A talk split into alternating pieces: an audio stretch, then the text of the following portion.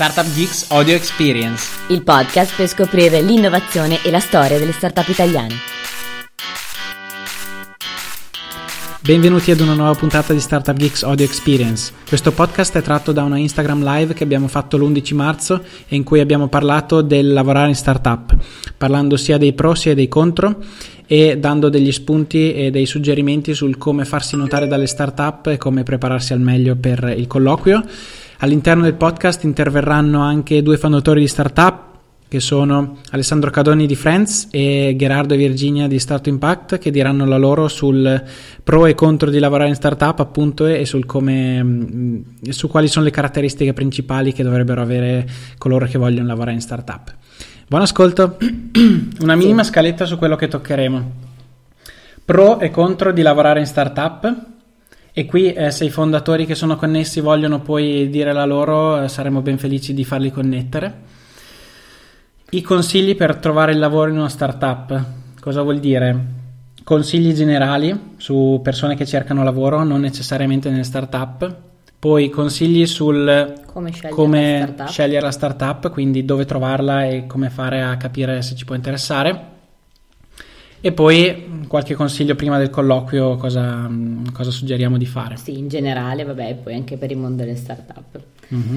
Allora, ciao Luca, ciao Piraflappi. Vabbè, iniziamo, iniziamo subito con quali sono gli aspetti positivi del lavorare in una startup. Allora, premessa, io ho lavorato in una startup, in varie startup, adesso invece viene da un mondo corporate, quindi può portare la differenza che c'è tra questi due ambienti, perché tanto lavorare adesso tra noi due è praticamente una piccola startup. Piccolissima, mm, non è una startup, no, però sì. No, non Cerco siamo di... una startup, siamo un blog, però insomma la, il mindset è questo. Sì, io cerco di portare la mia esperienza e di rovesciarla così bene o male sono i pro e i contro del lavorare in una startup. Esatto, allora il primissimo aspetto positivo secondo noi è la responsabilità e l'impatto che può avere la persona che lavora per una startup, cioè responsabilità perché ce l'hai dal primo giorno, le persone sono poche, il team è proprio scarno, scarno, scarno soprattutto beh, mm, poi sono startup e startup e quindi quello che fai ha un impatto pazzesco e ti devi sentire responsabile dal giorno zero e ti danno anche la responsabilità, quindi insomma devi saperla gestire.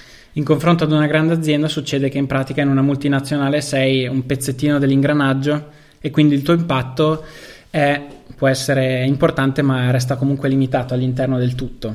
E questo era anche un po' un, un mio problema personale, il fatto che mi mancava il fatto di vedere i risultati a fine anno e poterli chiamare bene o male miei o comunque del team e, e, pensare di averli influiti in modo importante. Quindi la responsabilità e l'impatto secondo noi è uno dei punti principali in cui lavorare in una startup ti consente di, di raggiungerli meglio che mm, in altre società più grandi. Esatto.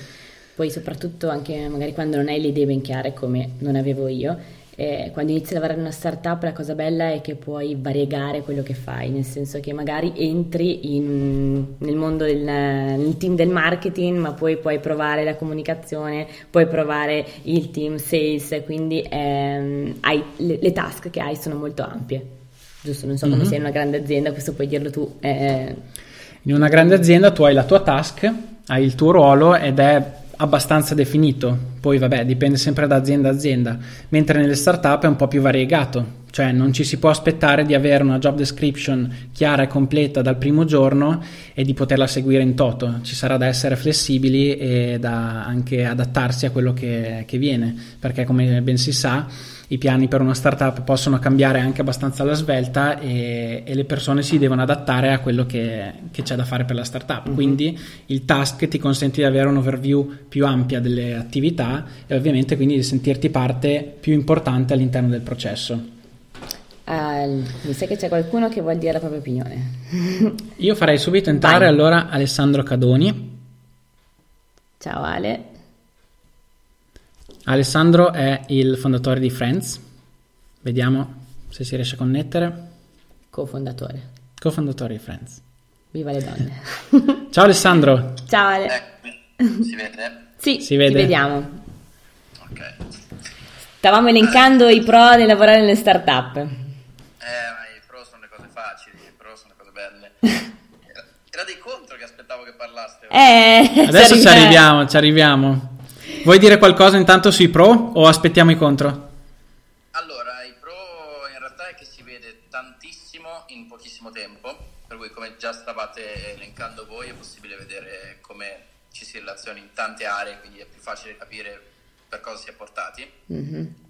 E avete dato giusto l'impatto, per cui la responsabilità, uno che entra da subito ha già un ruolo che nel mondo del lavoro magari viene raggiunto dopo anni di esperienza e tu lavorando in una startup ti confronti direttamente con dei manager se magari vai all'esterno, quindi è molto, molto formativo. E dai, dai, se ne avete altri. allora, direi crescita rapida che sia del team, per esempio, la mia esperienza sono entrata tra le prime e nel giro di tot mesi eravamo in 30, quindi insomma, poi partecipi attivamente a questo e anche crescita rapida della carriera. Se va bene, insomma, se rimani nel team. Eh, poi, mm-hmm. E contro, controparte le gerarchie sono piatte, almeno la mia esperienza è stata quella. La maggior parte delle startup è così, non so nella tua, se vuoi darsi la tua opinione. Sì, sì, anche, anche mm. la nostra mm. abbastanza, sta adesso iniziando a diventare meno orizzontale e siamo più di 50, per cui è, è giusto. Ciao ragazzi, è ripartito? Ok, è ripartito, vediamo. Allora, con Alessandro, Alessandro magari ti facciamo rientrare dopo così continuiamo.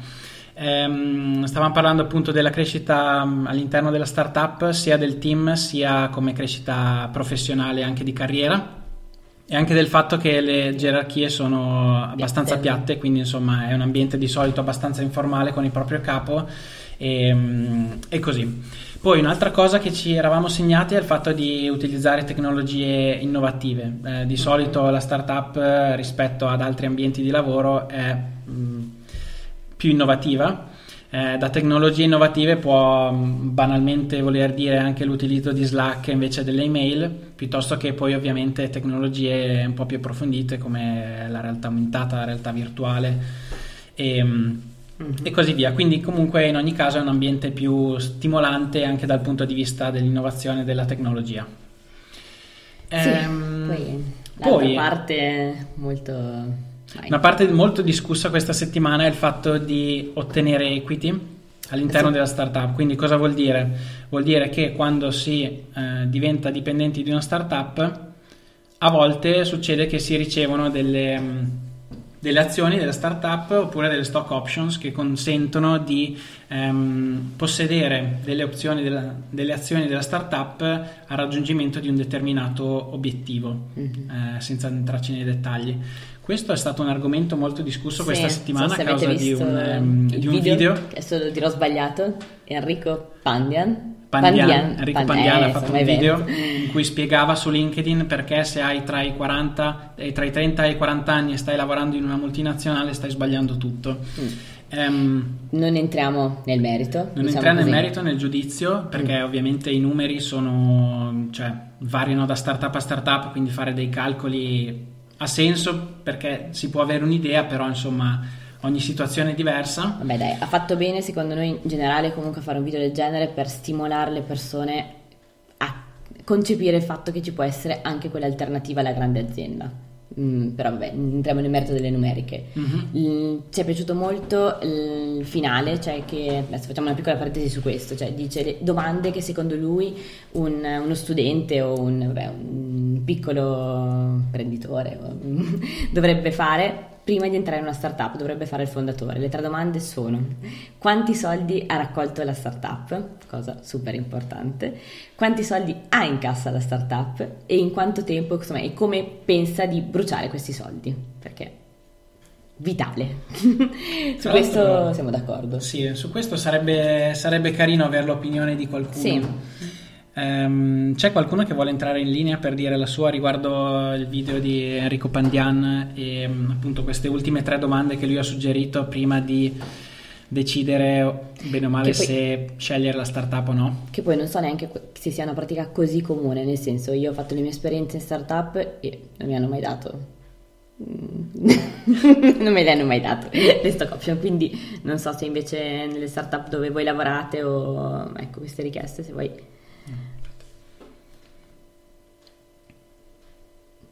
Alessandro, no, tu prima. Tu prima eri. no, ma. Qua. Non puoi farlo. Sì. Alessandro. Ah. Non volevo fargli la sorpresa.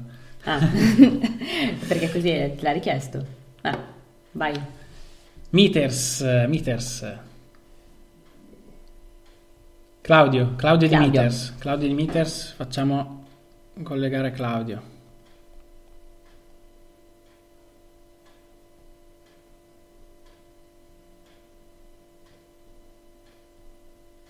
Eh, c'era. Dov'era? Ci siamo, eh, raga. Arriviamo, eh?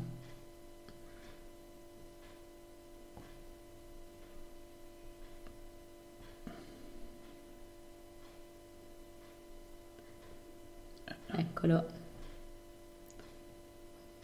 Claudio, prova a fare la richiesta. No, eccolo. È impossibile partecipare. Eh, Claudio mi dice che è impossibile partecipare da parte del tuo account.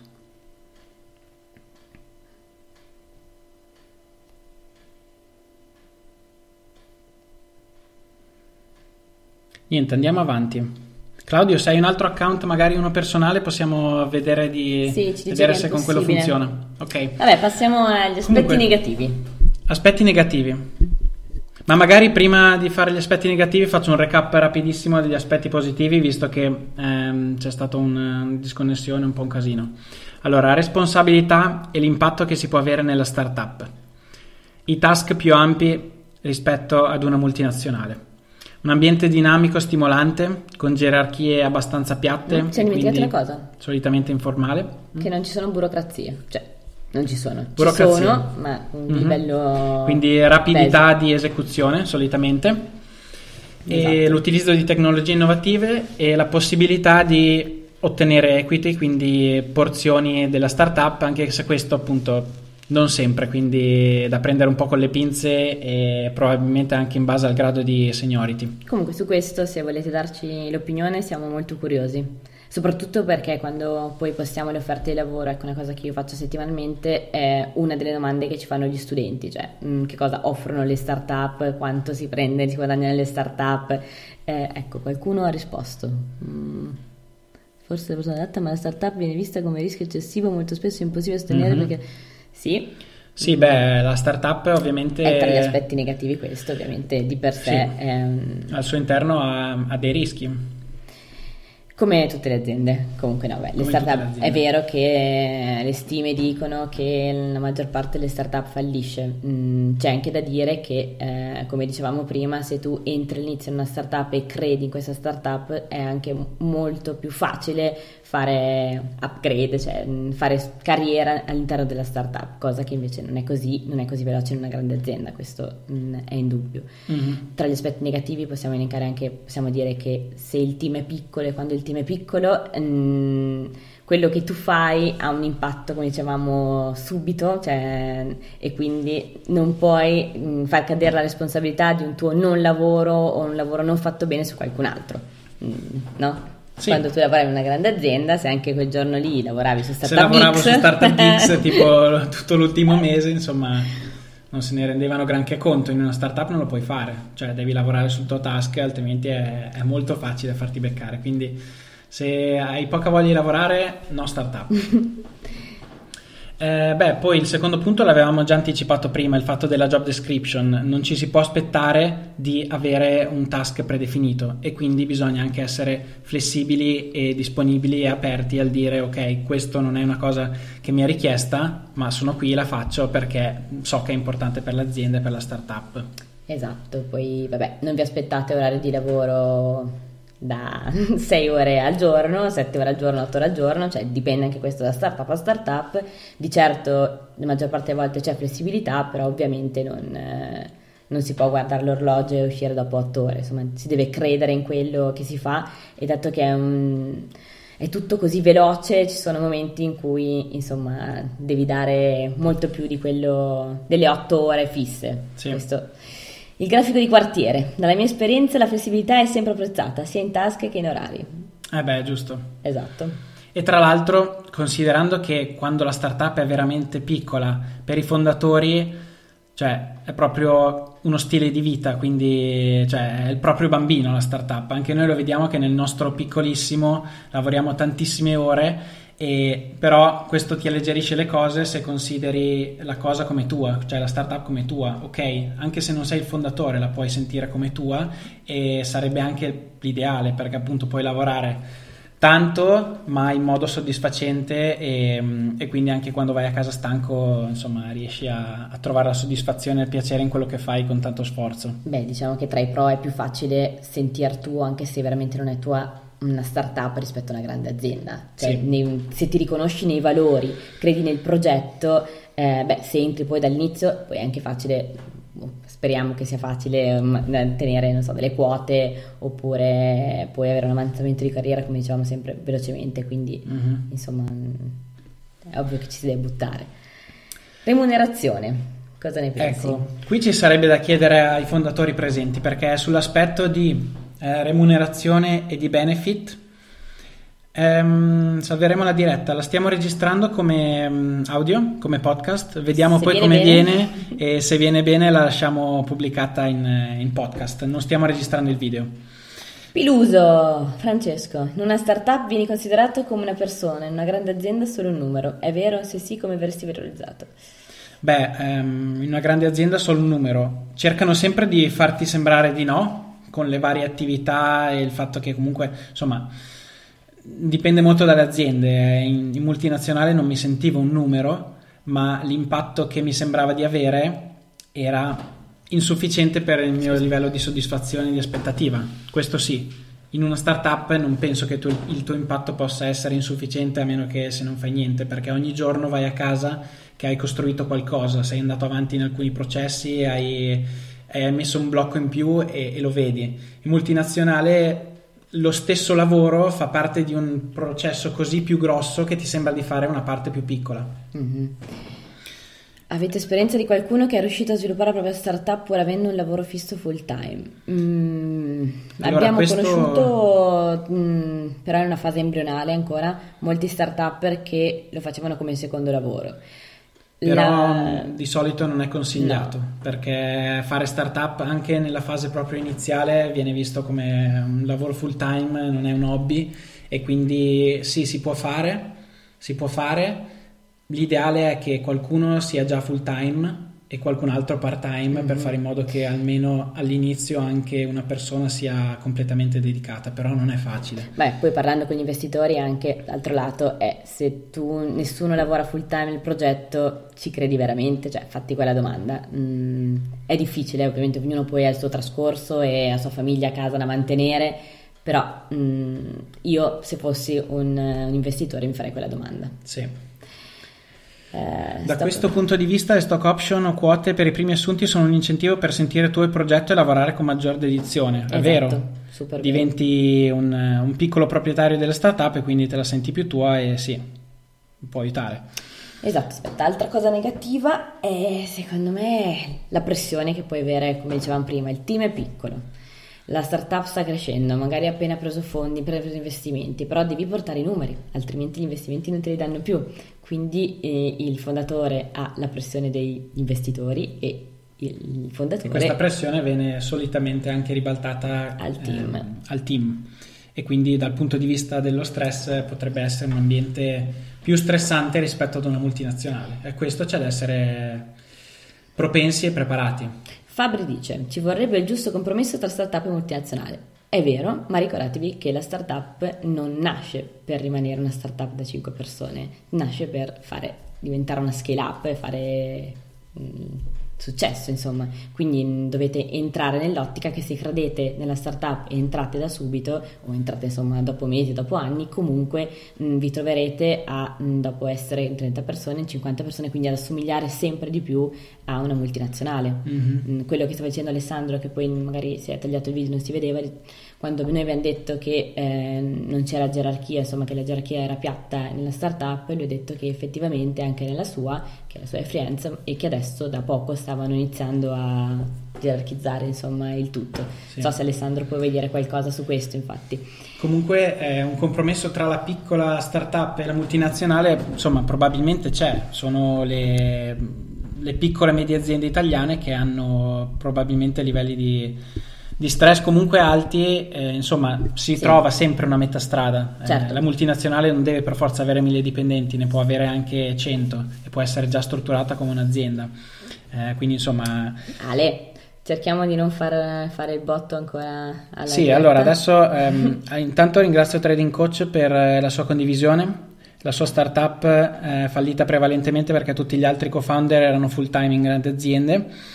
E anche Se vuoi parlare con noi del fallimento della startup abbiamo una rubrica e cui ci teniamo molto perché pensiamo che è inutile dire che il 90% delle startup fallisce e poi non riuscire a, a intervistare quindi i fondatori, a far conoscere la propria storia perché è utile per tutti. I problemi sono trasversali in tutte le startup, cioè sì. non sentitevi che sono errori che avete fatto solo voi, assolutamente. E tra l'altro in Italia c'è secondo noi un tabù perché mh, ci sono migliaia e migliaia di startup e sembra che non ne fallisca nessuna perché nessuno conosce un fondatore che ha una startup fallita o che ha raccontato la sua esperienza e, ed è un gran peccato dal punto di vista appunto dell'apprendimento e stiamo cercando di lavorare anche su questo.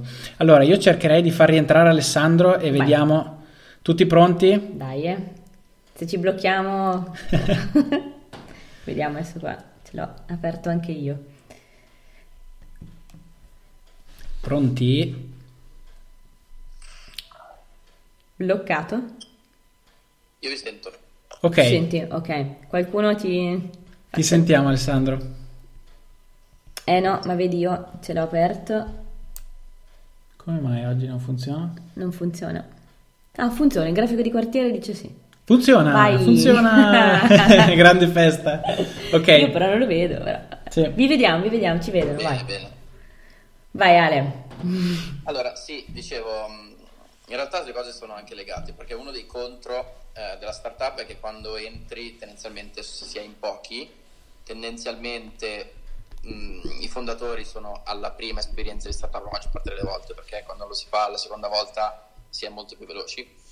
E quando uno entra e si è in pochi, con fondatori alla prima esperienza c'è un gran casino per cui non c'è assolutamente struttura, non c'è organizzazione, non ci sono processi, mm-hmm. per cui ognuno tendenzialmente viene lasciato a se stesso e conta tantissimo diciamo, il, l'auto capire come, come, portare valore. Quando si diventa in tanti, eh, la, la, la, struttura collassa se, se non prende la forma di un'azienda tradizionale, per cui viene introdotta la gerarchia, vengono introdotti dei manager che sanno organizzare i lavori, i processi e quindi poi piano piano ci si trasforma in un'azienda mm-hmm. tradizionale è una roba abbastanza, cioè, dovrebbe essere naturale, a noi sta accadendo così, però...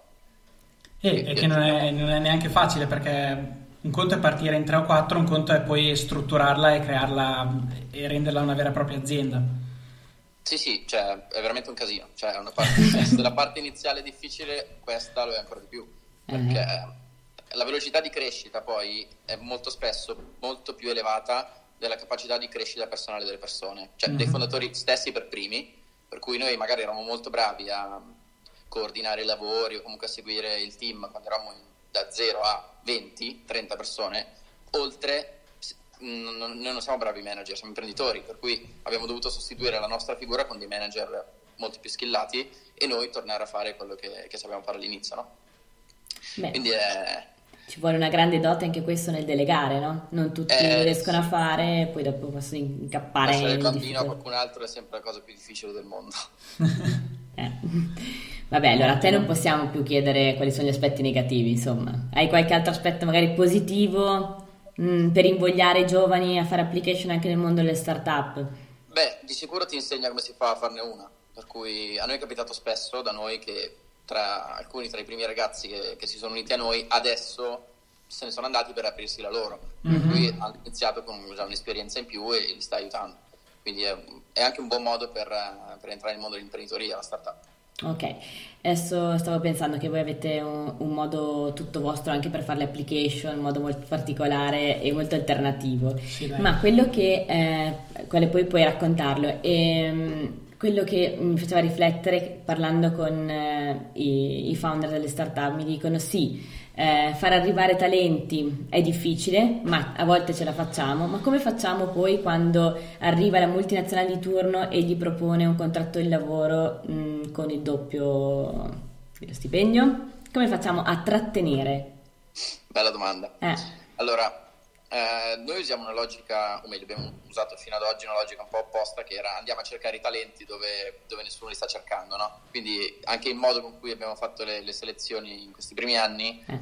non è stato tramite ad Hunter, non è stato tramite colloqui tradizionali, ma è stato tramite proviamo a mettere le persone nella situazione di dimostrare il loro valore prima di, di lavorare qui, trovando dei, dei test o delle sfide che riuscissero a mettere in risalto le loro attitudini.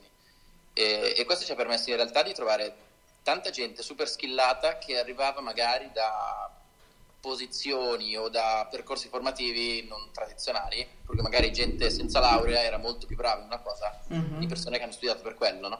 Quindi quei talenti, se vengono scoperti in questo modo, gli, gli hai dato una, una tale attenzione, gli hai, gli hai, trovato una via per cui questi è difficile che, che una multinazionale li porti via solo con i soldi.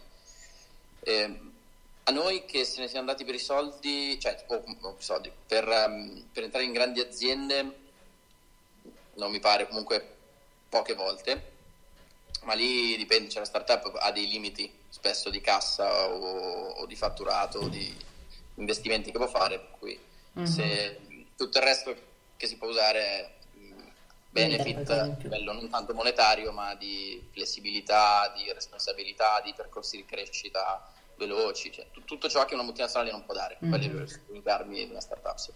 Certo. Okay. Mm, e se tu dovessi racchiudere le tre skill che chiedi quando assumi, insomma, che ti aspetti dalle persone che devono lavorare per te, insomma. Allora, una è sicuramente il saper fare due più due, che a volte cioè, che significa avere buon senso che significa sapere da soli se una cosa ha senso farla, se è giusta, saper prevedere dei problemi, ma anche a livello base molto spesso le persone mancano di questa cosa dando per scontato che ci sia sempre un capo che gli dica cosa fare o se una cosa è giusta o sbagliata. Quando invece in una startup tutti si è responsabili del remare dentro esatto. la barchetta. E quindi la capacità di capire da soli come portare valore è quasi l'unica cosa che conta, che si porta dietro la proattività, quindi non aspettare mai che qualcuno ti chieda di fare qualcosa, ma sii tu il primo a dimostrare che hai pensato come un founder. Mm-hmm. E, e, non so, la terza è la passione, nel senso quando vediamo qualche ragazzo che ha dentro una motivazione seria per, o per lavorare da noi o comunque per lavorare in, in un progetto così piccolo e dinamico, è sempre un ben visto, una marcia in più. Mm-hmm. E, Ottimo. Grazie Ale. Sì, eh, è difficile trovare gente giusta per lavorare in una startup perché non essendo, cioè una startup tendenzialmente non ha, mai, non ha capito che cazzo fa nella vita, no? eh, quando lo capisce di solito scala e diventa grande. Fino a quel momento è un continuo di tentativi che molto spesso falliscono e, e che non devono far perdere il morale, no? Per cui spesso abbiamo trovato del, delle persone, magari molto valide, ma Scusate. con difficoltà a ad accettare il cambiamento. Cioè, sì. oggi tu magari stai raccontando qualcosa, domani ci rendiamo conto che non va bene, dobbiamo cambiare tutto e la gente è, è, messa in difficoltà da questa cosa. Quindi bisogna anche avere una, una, un'attitudine molto flessibile al cambiamento, mm-hmm. è molto difficile da trovare. Ottimo. Grazie mille Alessandro per il tuo contributo. Bravissimi, grandi. In bocca al lupo a te. Resta in linea, dopo magari... Io, io ci sono. Grazie, ciao. Ecco, Ancora, eh, io sba- tu. sbaglio a cliccare. Allora, il grafico di quartiere, intanto che non si vede, spesso le migliori persone skillate si trovano durante un aperitivo. In... No, no, è vero. Eh beh, fare network è importante. Infatti poi possiamo parlare dei modi in cui conoscere le start-up. Sì. Eh, allora, ok, andrei adesso avanti parlando del, di qualche consiglio sul, sul come trovare una startup. Allora, partirei da consigli super super basic, cioè se sei appassionato o esperto di qualcosa, che può essere un settore o una skill o proprio una vera e propria passione, fallo vedere. E fallo vedere non vuol dire mm, raccontare agli amici quanto ti piace la MotoGP, ma vuol dire, non lo so, apri un blog, apri un canale Instagram in cui inizi a postare cose sulla tua passione, sul tuo tema, scrivi articoli su LinkedIn riguardo quanto ti piace un certo tema, elaborando sulle notizie che trovi riflettendo e eh, interagendo con le persone che parlano di questo stesso argomento. Io mi ricordo che quando stavo per laurearmi, tre anni fa, volevo entrare in tutti i modi nel settore automotive. E adesso... Di dove sei entrato poi? Eh, cosmetica, perché Bayersdorf faceva cosmetica, quindi fail. Però... Ma sì, portavo a casa delle creme per Giulia, quindi era contenta. Eh, il punto è che non ho mai fatto niente per distinguermi dalle persone che erano veramente appassionate di automotive e che ne parlavano in tutti i modi possibili, online, offline, in tutte le situazioni. E quindi per questo non, non mi sarei mai riuscito a, a, distinguere dalla massa di tutti i, geeks del, del settore. Quindi appunto se ti interessa qualcosa davvero fallo vedere in tutti i modi che puoi. Esatto, bene. Altro basic, basic, basic, l'inglese. Ragazzi, io sono la prima che prima non ero pessima, eh, però in qualsiasi colloquio di lavoro, che sia poi adesso per una multinazionale, che sia anche per una startup, richiedono l'inglese, soprattutto perché la startup, se pensa già poi ad avere, a scalare insomma, internazionalmente, eh, deve avere persone skillate in questo senso. Quindi altro basic. Mm-hmm. LinkedIn. L'utilizzo di LinkedIn eh, ce ne siamo accorti negli ultimi mesi perché prima, da, mm, prima di settembre non lo utilizzavamo praticamente mai. LinkedIn è un'arma potentissima perché se fatta bene, e quindi vuol dire ottimizzare il profilo, l'immagine, la tua descrizione, raccontare le tue esperienze sia lavorative sia di studio, cosa hai imparato è veramente potente. Ovviamente, oltre al tuo profilo, c'è la possibilità, e la cosa più importante è il fatto di fare network. Cioè, ti interessa Alessandro Cadoni perché vuoi andare a lavorare in Friends? Inizia a commentare in modo produttivo ogni suo articolo, ogni suo post. Inizia a postare news riguardo Friends e a commentarle, quindi a aggiungere valore non solo a mettere like o fare condividi, ma a rielaborare e far vedere che c'è del pensiero critico dietro e che c'è anche dell'interesse verso la materia specifica. Mm-hmm. Poi vabbè, questo anche quando chiedi il contatto a qualcuno, vabbè, basilare, però insomma cercate di eh, scrivere qualcosa eh, facendo capire che lo chiedete per quale motivo chiedete il contatto sì, sull'inglese chiedono se serve qualche certificazione. Sì, serviranno qualche mm, certificazione, sì. ma durante le... colloquio in una startup. Eh, no, le certificazioni servono per fare il master, per fare il GMAT e cose del genere. Poi nel mondo del lavoro serve sapere il linguaggio specifico e serve comunicare con le persone e saper utilizzare i tool che sono in inglese. Quindi non è tanto l'avere un pezzo di carta, ma è proprio il saperlo masticare. Sì, cioè a me in Germania mi ha messo davanti un rovino per le unghie, ti ricordi? Eh, cos'era? Uno smalto per non mangiarsi le unghie, me l'ha dato in mano e mi ha detto adesso lo vendi al team. Un colloquio di lavoro sì. in Germania. E quindi insomma... Praticamente mi ha chiesto solo quello. L'avevo anche passato, non so come. Eh, però poi Startup Geeks... Eh. No, vabbè, altra cosa, eh, mi sento di dire eh, di mantenere i privati o almeno professionali tutti gli altri social, ok? LinkedIn, ma anche Facebook ha la sua importanza, anche Instagram, cioè quando fanno colloqui di lavoro le persone spulciano, cioè le char, guarda chi siete, se mettete la foto in costume con le chiappe di fuori, tenetele il profilo mm, privato. privato. ecco. Eh, tu hai l'esempio del tuo colloquio sì, di lavoro anche qua. Nel mio colloquio di lavoro in Bayersdorf, al colloquio finale, la um, capa recruiter mi ha, mi ha, detto: Ah, Alessio, quindi ti piace la birra, vero? e ho detto: mm, Sì, perché? Eh, perché nella tua immagine di profilo di Facebook hai il litrozzo di birra. quindi ehm, anche solo questo per far capire che gli HR guardano i canali social e, mm, e, e si fanno le loro valutazioni, quindi attenzione eh, non, non, pubblicare troppe stupidate in modo pubblico. Grande Matteo che ti hanno fatto vendere una penna. Stile eh, Wolf of Wall Street. Eh sì, succede. Ehm, io ho fatto un colloquio per Dropbox fino al, allo step finale a Dublino, mi hanno fatto vendere una bottiglietta d'acqua e poi non mi hanno preso, ma giustamente non mi hanno preso perché non era il lavoro che faceva per me. Cos'era il proprio nome e cognome in chiaro su LinkedIn? Sì, esatto. In chiaro solo su LinkedIn. Con la foto, assolutamente con la foto e con la descrizione iniziale. Start to Impact. Uh, abbiamo Gerardo di Start to Impact che chiede, un, chiede di entrare. Magari Virginia. Magari Adesso, Virginia. Scusate. Eh. Vediamo se funziona. Ciao Alessandro. Ciao Alessandro, Vidoser. Siamo entrambi. Bravi. Che onore! Ciao ragazzi. C'è anche Vizi. Ah, in tre, allora siamo in cinque. Come va? E niente. Gerardo? Ho visto un po' di nostri ragazzi connessi, ci fa super piacere, che ci chiedono sempre com'è il mondo delle start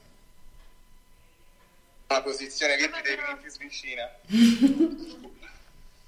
e mm, niente, è stata super interessante anche l'intervista di Ali e mm, niente, volevamo sapere il lato vostro, se c'erano delle cose che secondo voi potevamo raccontare ai ragazzi in base a quello che, non lo so, eh, è emerso piuttosto che il lato nostro, quello che volevamo dire ai ragazzi, che è una cosa che diciamo sempre a tutti, di essere pronti anche a, diciamo, a, a trasferirsi, nel senso che un sacco hanno paura, oddio devo trovare la startup nella mia città e, e poi magari invece tipo i nostri, quelli più forti, comunque si fanno un'ora di pendolare e però sono super felici, super realizzati, tipo penso, no, non so se sono connessi, però tipo Andrea Provino in Washout e Christian Copoli in Mimoto. Mhm. Quindi diciamo, lato nostro vogliamo dare anche questo messaggio che comunque bisogna fare dei sacrifici e mm, essere pronti insomma a farli. Arianna è vostra. No,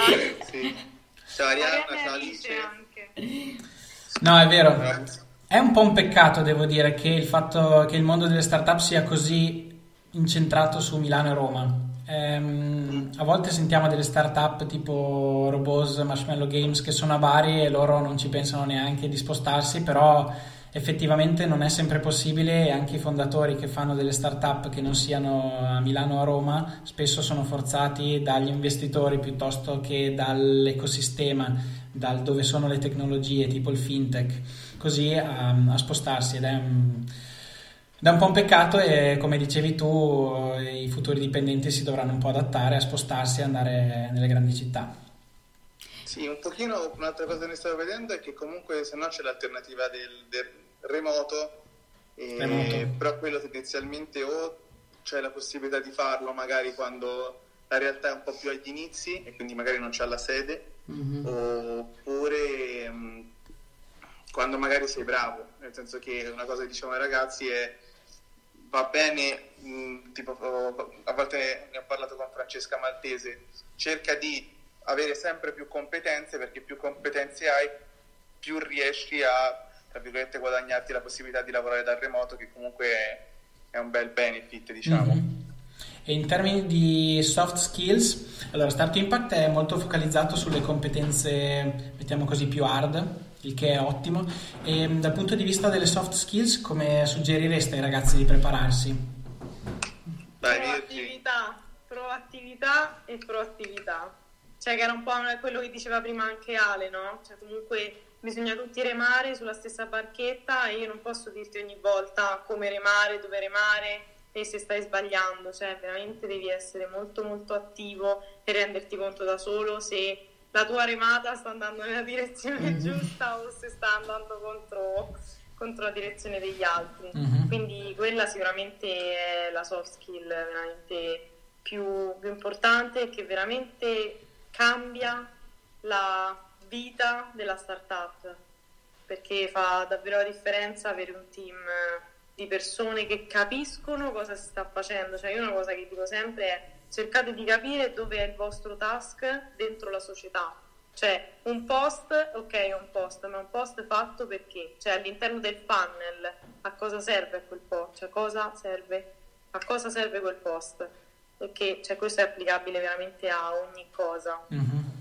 Tra l'altro, probabilmente la proattività è ancora più importante quando si vuole lavorare da remoto, perché essendo meno controllabili sul posto c'è da dimostrarlo ancora di più, cioè l'indipendenza e la voglia di fare.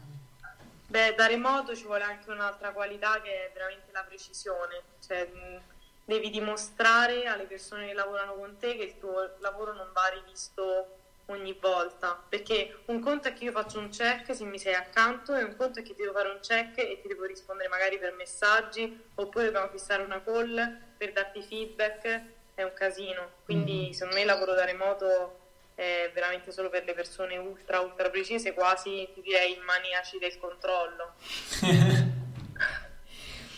Ma come lo vedete voi? È diffuso nelle startup il lavoro da remoto e se sì per quali, per quali tipologie di, di task e di lavoro?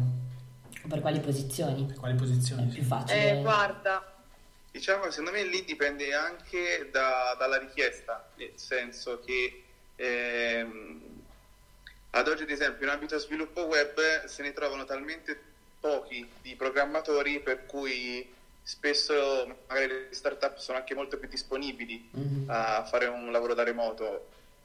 Vedo con più difficoltà invece che lo fa la disponibilità a farlo sul marketing, a meno che non sia magari scrivere degli articoli. E, um, e, quindi quella è un po' la, la differenza che vedo. Mm-hmm.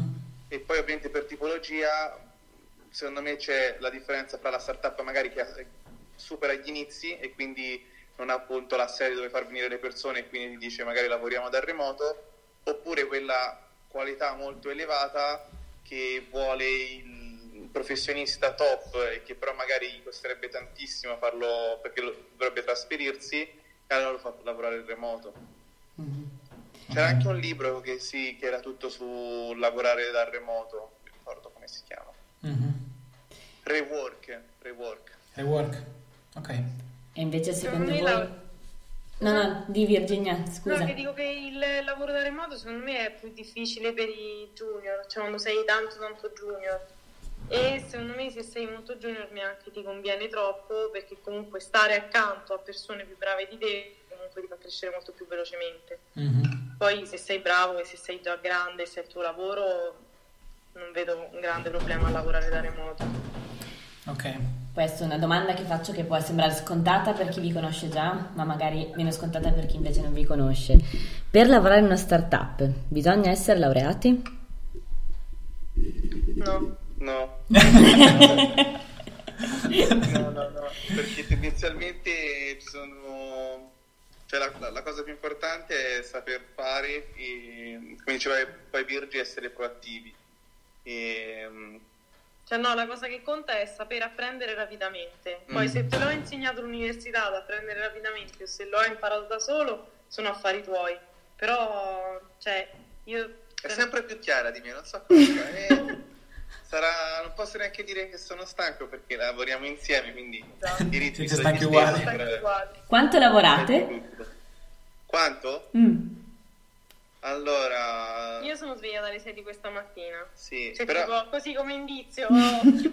sì, però noi abbiamo tipo un, una, una, cosa un po' particolare perché tipo ci svegliamo alle 6, poi facciamo meditazione, poi facciamo, andiamo a correre, andiamo in piscina e vado a correre, oppure fa... Cerchiamo di avere una vita normale anche se facciamo start-up. Eh, sì, dai, bravi. E... Comunque hai deviato perché stiamo parlando di un'altra sì. cosa. Perché ho lavorare. Quindi, la stanchezza. Vabbè, dalle 6 alle 7 più o meno. Cioè dalle 6 ci svegliamo, alle, eh, iniziamo a lavorare alle 9 e mezzo e chiudiamo tendenzialmente alle 7. Ok. Sera libera. Poi, poi ci sono i weekend che dipende. A volte si lavora, a volte cerchiamo di andare a fare surf. Eh, quello l'abbiamo visto, qualche video. Il De ci dice bevete e rilassatevi ogni tanto. Eh. Anche noi, visto Soprattutto che bevete. Eh, abbiamo cenato con lui sabato, quindi penso che sia anche rivolta a noi. Ciao Deci. Grazie ragazzi, tra l'altro ci tengo a ricordare che lunedì prossimo alla stessa ora intervisteremo proprio Gerardo e Virginia, fondatori di Start Impact, così capiremo un po' meglio di cosa si ah, occupa sì? la loro startup. Sorpresa! Sorpresa! messo, non l'hai visto? Ok. Eh no, vogliamo anche te. Tanto la sera alle 9 sono libera. Ok, eh, lavorate fino alle 7, alle 9 è un lavoro anche questo, però intervista. Esatto, sì, dai, un po' più leggero. Beh, allora non vedo l'ora. Ok, così capiamo meglio mm, appunto eh, di cosa vi occupate. Va bene. Grazie ragazzi. Ciao. Ciao. A lunedì. Ciao, grazie. grazie. Ciao. No, non chiudere. allora. Bene, andiamo avanti. Ehm, riguardo il come scegliere la startup. Mm. Ah, vediamo se c'è qualcun altro che vuol dire la sua. Aspetta. Mm, No, non mi sembra. Ok, andiamo un po' avanti. Eh. Sul come scegliere la startup abbiamo selezionato quattro punti che se- secondo noi sono importanti. Vabbè, nostro sito. Il primo, il primo punto più importante è trovare la startup che ti può Esatto, interessare. esatto. Ehm, e qui eh, questa è una delle attività che stiamo cercando di fare noi, perché ovviamente, come ho già detto all'inizio, le startup hanno un budget limitato e quindi vanno con le loro comunicazioni di marketing a colpire i potenziali clienti. Però tutto attorno ci sono anche investitori, ci sono potenziali, ehm, potenziali dipendenti e così via e quindi se i potenziali dipendenti non vengono colpiti dalle comunicazioni di marketing devono andarsela a cercare le startup perché su LinkedIn non ti arrivano tutte fuori, non ti puoi aspettare che nelle offerte di lavoro di LinkedIn trovi tutte le startup e tra poco ti Ah, diremo sì. il perché. E neanche aspettarti Ehm, delle sponsorizzazioni mh, di startup, insomma. Mh, Sì. Alcune lo fanno, ma sono già avanzate. Quindi, Quindi. quali fonti utilizzare per scoprire le startup? Ehm, Marchetta?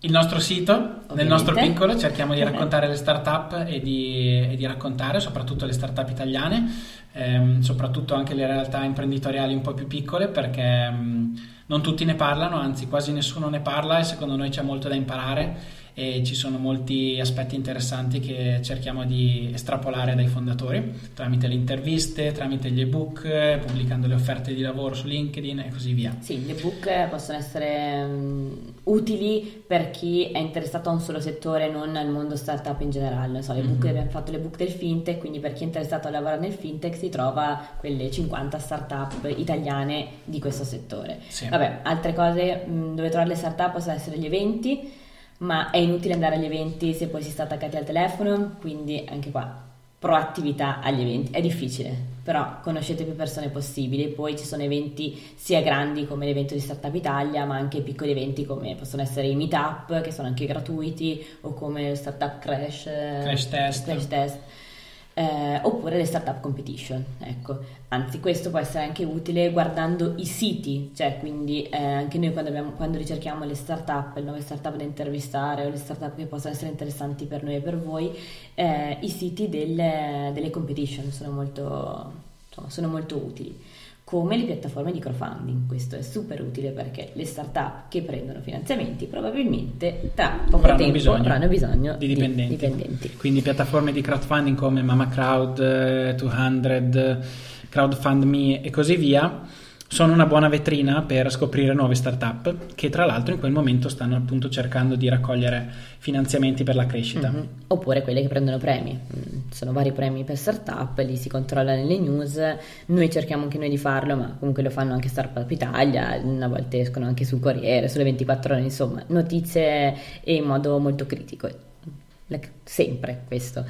Eh, leggete in modo critico. Un'altra cosa è, mm, come dicevamo prima, non aspettatevi passivamente che vi arrivino nomi di startup dove fare application. Siate attivi nella ricerca se volete lavorare in startup. Sì. Quindi eh, ovviamente controllate mh, nei siti delle startup perché spesso lì poi ci sono le job position, quindi non solamente su LinkedIn, che è un grande problema di LinkedIn, vogliamo già anticiparlo, Sì. non so quando dovranno dirlo, ma eh, se tu metti startup e Italia nella ricerca del lavoro di LinkedIn ti viene fuori tipo Prada, perché Prada nel- nella job position descrive l'ambiente di lavoro molto startupparo e quindi ti vengono fuori loro e non magari eh, i nomi di startup vere e proprie, perché si dimenticano, non mettono... Non, mm, non scrivono nella descrizione che si tratta di una startup e quindi LinkedIn pesca le parole chiave dalle descrizioni quindi le, le multinazionali tipo Prada inseriscono ambiente come quello di una startup e appaiono mentre alcune startup che non lo inseriscono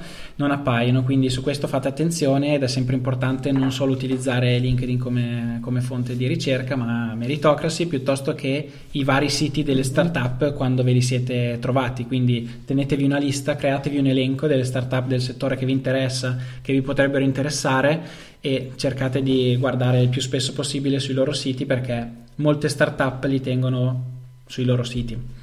Dopodiché, vabbè, fatevi una lista di quelle che vi interessano di più. mm, Poi iniziate, come dicevamo prima, a interagire su, con i fondatori su LinkedIn, Mhm. Mm, può essere LinkedIn come può essere Instagram anche per le startup che sono più, insomma, più attente su questo canale. Eh, come diceva lui, commentate i post in modo costruttivo, condividete, aggiungeteli su LinkedIn, eh, fate application ovviamente quando trovate l'offerta di lavoro, eh, magari allegate anche la, la lettera motivazionale, fatela non uguale per tutte le startup cui fate application, ma cercate un attimo di personalizzarla. Personalizzare. Il Eh, curriculum non utilizzate il modello europeo, possibilmente, createvi un vostro template o chiedetemelo in, in privato e ve lo mando io. Ehm, il curriculum europeo non è mm, un design molto attrattivo, soprattutto per le startup che ricevono veramente tante application. Il suggerimento è di fare solo una pagina perché chi guarda i curriculum li guarda per eh, 20 secondi l'uno se è tanto e dovrete riuscire a colpire nel segno immediatamente e quindi molta attenzione sul curriculum e sulla cover letter. Ehm, Vabbè, ci sono canali alternativi come dicevamo prima Start to Impact, come potrebbe essere Just Not, come potrebbe essere Doing, insomma ci sono varie startup anche che stanno facendo mm, fare insomma modi alternativi per fare application, ma ve ne parleremo insomma in futuro. se avete suggerimenti per Esatto. gli altri che sono connessi oppure domande potete farle adesso. O sempre. Altrimenti se non ci sono domande parliamo un attimo delle ultime... Grazie Mastro.0 Grazie maestro.0. a Maestro. Parliamo un attimo delle ultime cose. I vari strumenti a Eh. disposizione delle startup per trovare fondi. Mm, questa è una domanda interessante. Sarebbe da elaborare con, eh, con qualche fondatore. Esatto. Grazie Roberto. Ci rifletteremo e faremo in modo di, di parlarne. Sì, noi non siamo ovviamente super specifici in questo, quindi No. Chiederemo il parere esperto. Non parliamo di cose che non sappiamo. E anche quelle che stiamo dicendo adesso comunque sono... mm, Sono frutto un po' di esperienza, un po' di ricerca e, e utilizzo del cervello, non di sparare fuori cose. No, vabbè, poi parlando con i fondatori durante il giorno, durante le interviste, insomma, chiediamo spesso com'è la loro comunicazione con gli studenti e anche facendo questi post, insomma, riceviamo le richieste degli studenti e è qui che abbiamo formulato questo discorso. ecco. Sì. Ehm, ciao Alessandra Lo Monaco. Che piacere piacere. averti con noi. Allora, diciamo adesso siamo arrivati al momento in cui stiamo per andare al colloquio. Come ci prepariamo al colloquio? Cosa facciamo? Beh, innanzitutto bisogna fare i compiti, quindi sapere cosa fa la startup, quali sono i, pro- i suoi prodotti, ehm, capire qual è- quali sono i suoi competitor. Mhm. Esistono sempre dei competitor, tutti ce li hanno, quindi non pensiamo che una startup sia unica in tutto e per tutto. Eh, fare i compiti, studiare il più possibile, capire il più possibile riguardo il business model, riguardo, riguardo come la startup marketing, si social. comporta sui social, eh, avere pronti degli spunti di miglioramento sul sito, su come gestiscono la pagina Facebook piuttosto che altre cose. Teo Salvatti ha inviato una richiesta di partecipazione al video in diretta. Proviamo? Proviamo, Matteo? vediamo cosa ci racconta Matteo. Non conosciamo Matteo, quindi siamo curiosi. Da-da-da. No, Matteo hai rifiutato. Eh, Eh, ci ha ripensato. Niente. Matteo ci ha ripensato. Se qualcun altro si vuole connettere, abbiamo ancora qualche minuto e mm, Ops, ci vuoi riprovare? Mi vergogno un po'. Vai tranquillo, anche noi ci vergogniamo. Guarda, infatti ho i pomelli tutti rossi. Matteo, richiedi ancora la richiesta, non ti preoccupare. È una cosa molto informale, come hai visto. Sì, se non te la senti comunque tranquillo. non- Ok. Puoi anche scrivere se hai qualcosa da dire o qualche domanda da fare. Sì. Eh, poi altro consiglio che possiamo dare è che abbiamo su questo abbiamo magari due idee alternative io e Ale. No, ci prova, Teo. Poi Vai Matteo, siamo tutti con te.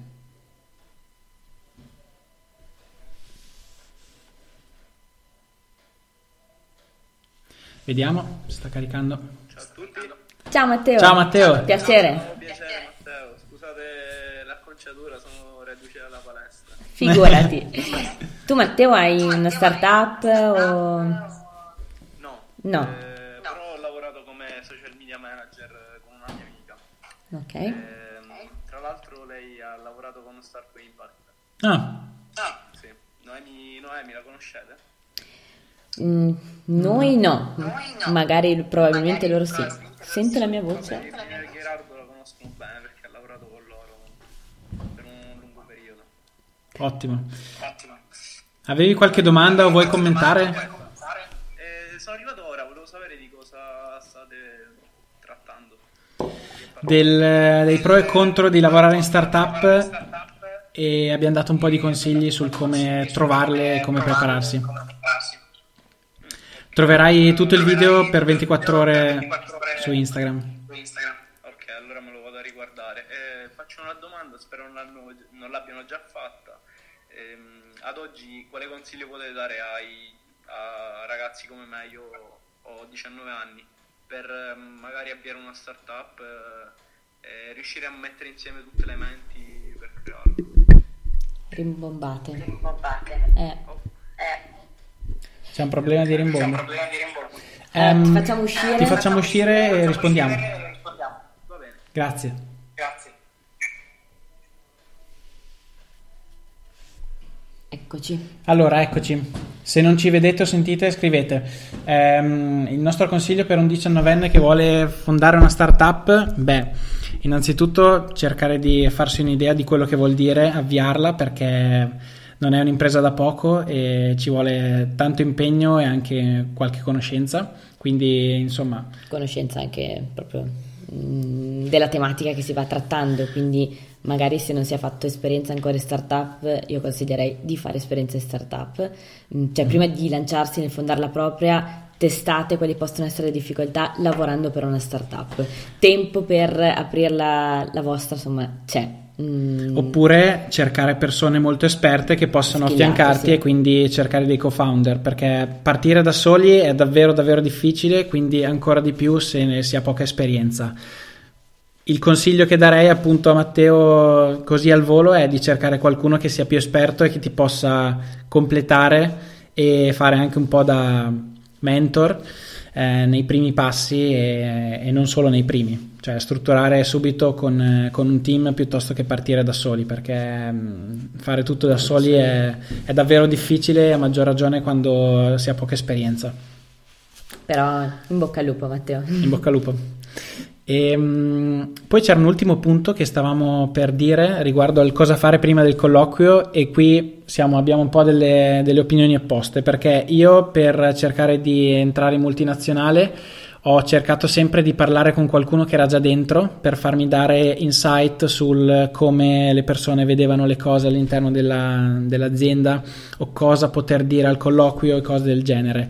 Ehm, tu hai un'opinione? Mm, no, cioè condivido quando si tratta di una grande azienda, per una piccola azienda, mm, per una startup, per dire dove lavoravo io, se qualcuno faceva una domanda a qualcuno prima ancora di fare il colloquio, tutto il team veniva a sapere, essendo insomma in tre gatti, eh, di questa persona che aveva chiesto cosa, quando, come e quindi no, cioè da una parte potrebbe comunque facilitare la cosa se ti rispondono e ti danno dei consigli, però insomma che sappiate che le domande che fate probabilmente essendo il team piccolo lo- uno lo va a dire all'HR che è di fianco a te nel insomma col computer di fianco a te.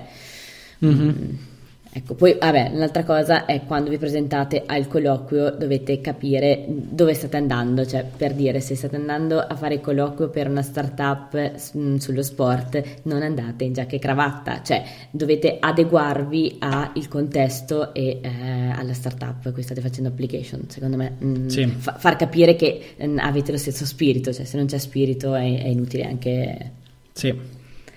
Ehm, c'era It's Joele che ha chiesto un libro da leggere assolutamente. Il mio libro preferito non è proprio riguardo al fare startup, ma è comunque secondo me propedeutico e si chiama The Seven Habits of Highly Effective People. ehm, che in italiano non è esattamente tradotto in modo 100%, ma è Le sette abitudini. sette abitudini delle persone di successo, una cosa del Mm. genere, che ti dà degli spunti molto interessanti sul, ehm, sul come comportarsi per eh, essere per eh, potenzialmente raggiungere il successo che non vuol dire necessariamente far tanti soldi o cose, ma la soddisfazione personale dal punto di vista sia con te stesso sia con gli altri, quindi dal punto di vista sia privato sia professionale, interiore ed esteriore. Mm, per avere un impatto, diciamo, essere una Sì. persona effettiva e avere Sì. un impatto. Eh, condivisione, allora, per chi perde il lavoro si può richiedere la disoccupazione tutta insieme anticipata se viene utilizzata per avere un business, esiste un not- oh, microcredito- no, scusami, io non, cioè, su questo non... Non siamo molto non siamo aggiornati competenti né aggiornati, no. Non, magari qualcuno ti può dare una risposta qui nel gruppo, però non, mi dispiace. Ottimo. Eh. Ciao Eva. Ehm, niente, concluderei dicendo che dopo il colloquio, se avete un indirizzo email di un referente, mandategli un'email di ringraziamento che fa sempre piacere. Ah, Claudio, Claudio, vediamo se riusciamo a farti entrare. Puoi richiedere l'accesso, così non ti devo ricercare un po' più. Ah, ma Claudio, ma sei tu. Ah. Ah, Claudio... ok, non è una domanda, è Claudio. Aspetta, Claudio, entra così ci dici. Se vuoi dire qualcosa, poi mm, possiamo farti entrare. Qualche corso che consigliate assolutamente su Coursera affini? Tanti, mm, ce ne sono mm, tanti. Ce ne sono così tanti sia su Coursera, sia sulla Cerba, sia su altri che non saprei considerartene uno così tanto per. C'è il corso però di Y Combinator che è gratuito e che è sul sito di Y Combinator, quindi mm-hmm. Y C'è combinato. la scuola per... Eh beh, tu sei quello che voleva fondare la startup, quindi sì. potrebbe essere molto molto utile. È sul sito direttamente di Y Combinator e sono una serie di video interessanti da parte di persone di Uber eh, piuttosto che altre startup e um, noi gli abbiamo dato un'occhiata, è molto interessante. Eh, non riesci a richiederla, se, okay, se provi a dargli la tua No, non, so, non riesci allora. Um, ok. Niente Claudio, comunque noi avremo modo di farti un'intervista e spiegare tutto insomma su di te e la tua azienda. Ah, vediamo, forse ce l'ha fatta. Y Combinator, sì, sì Y. Combinator. Mm-mm. Si chiama online course o academy o qualcosa. Vediamo Claudio se si riesce a connettere adesso. Dovrebbe essere.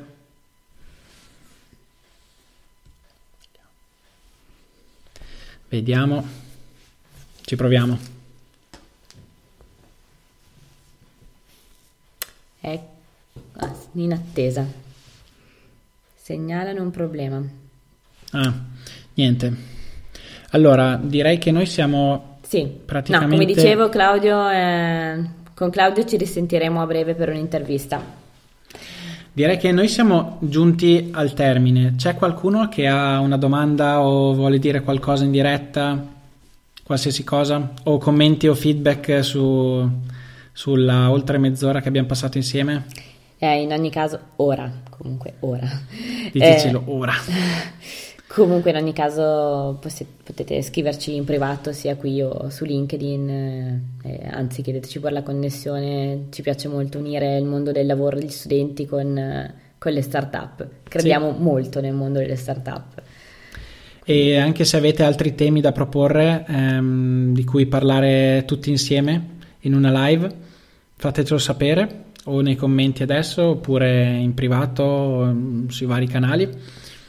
Tra l'altro vi informo che abbiamo appena lanciato il podcast, quindi trovate Startup Geeks Audio Experience su Spotify piuttosto che su Apple, su Spreaker, eh, su Google e così via. E, mh, mm, trasformeremo bene o male tutte le interviste video in podcast e ci saranno degli episodi un po' più um, unici, tipo questo che adesso dopo avervi salutato proveremo a vedere come si sente l'audio e lo trasformeremo in podcast. Quindi se ascoltate i podcast, se volete suggerirlo agli amici, um, a noi ci fa sempre molto piacere se ci aiutate a condividere mm-hmm. i nostri messaggi e a um, far coinvolgere sempre più persone nel progetto. Se volete um, che intervistiamo qualche startup in particolare, eh, perché l'8 marzo abbiamo fatto l'appello per fondatori donne e sono arrivate molte, molti input, però non volevamo essere contro gli uomini, cioè se ci sono anche fondatori uomini che secondo voi sono interessanti, una bella storia da raccontare, un caso studio, o siete interessati voi perché volete andare a lavorare per loro, insomma, fateci sapere che siamo curiosi sì. anche noi. E, Manca poco. Cioè, ok, Instagram blocca i video live a un'ora, Quindi... abbiamo ancora un minuto e cinquanta. Se volete darci mm. feedback o qualsiasi cosa... È davvero um... necessario il CV? Ecco il tuo nome ah. Bollo, non so leggerlo, o comunque è più una formalità? No, um... solitamente il CV è necessario, a parte Just Knock e poche altre società che, che consentono di fare application senza il CV il CV è necessario ed è una cosa sulla quale io punterei in modo importante, cioè bisogna fare attenzione a farlo bene. e a darci la giusta importanza. A volte chiedono anche la cover letter, quindi anche in questo caso leggete bene le richieste, leggete bene cosa serve perché mandare una candidatura automatica su LinkedIn spesso no, non, non, è, non è la cosa ideale. Eh, però non è necessario per forza fare grandi università e master, cioè mettetevi in gioco, piuttosto fate tantissime esperienze anche come, cioè anche tra virgolette non pagate, cioè buttatevi, aiutate le start-up eh, e avete comunque un'esperienza da rivendervi. Sì, sì. È un investimento. Grandi ragazzi, complimenti. Ciao Matteo. Grazie Ciao Matteo. Ciao Gioele. Grazie Mattia. Ciao Grazie Maria. a tutti. Ehm, la live resterà pubblicata sul nostro canale fino a insomma per 24 ore. Se volete inviarla ad un amico o insomma aiutarci in qualche modo a condividerla, vi ringrazieremo ancora di più. Eh, grazie per averci ascoltato per tutto questo tempo. Abbiamo 23 secondi per salutarvi e poi Instagram ci spegnerà. Buona serata. Adesso sentiamo subito se c'è la possibilità di renderlo un podcast e poi vediamo, vediamo di condividerlo subito se è ascoltabile. Alla prossima ragazzi. Buona serata a tutti. Ciao Matteo, ciao. bocca al lupo. Ciao ciao. Speriamo che il podcast ti sia piaciuto. Iscriviti al canale per non perderti i prossimi episodi e ricordati che puoi seguirci anche su Instagram, YouTube e LinkedIn. A presto!